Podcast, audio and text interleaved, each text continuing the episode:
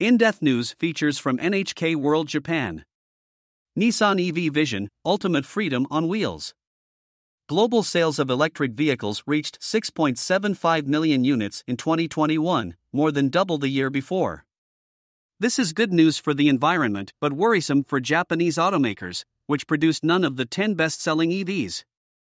NHK World's Yuko Fukushima asked Nissan COO Ashwani Gupta how the company plans to catch up in a rapidly growing market. US EV giant Tesla has two models in the top 10 best selling electric vehicles in China, has a whopping six. But the big names in Japan are nowhere to be seen, and they want a bigger piece of the pie.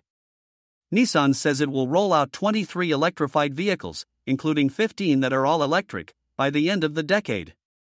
For me, 2030 will definitely be a new automotive market not only driven by electrification, but also driven by ultimate freedom on wheels, says Gupta and how you define that ultimate freedom is mobility, a communication platform, and an energy platform. The Sakura, which Nissan unveiled in May, is a sign of the company's ambitions.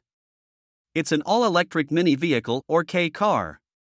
Gasoline powered vehicles in this category have a limited engine capacity and they're immensely popular in Japan, accounting for 40% of all car sales. Gupta says the Sakura is aimed at people who drive 25 to 30 kilometers per day.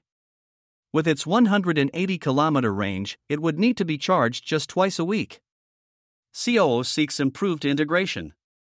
The rapidly changing automobile market is arguably more difficult to navigate for giants like Nissan, which must also meet demand for conventional vehicles. Startups and other firms entering the EV industry are nimble, with all their investments aimed firmly at the future. Gupta views this as a plus. The new players give us insight, and that's why we at Nissan are changing our focus from selling cars to selling a user experience, he says. That's the biggest shift we as an automaker must make.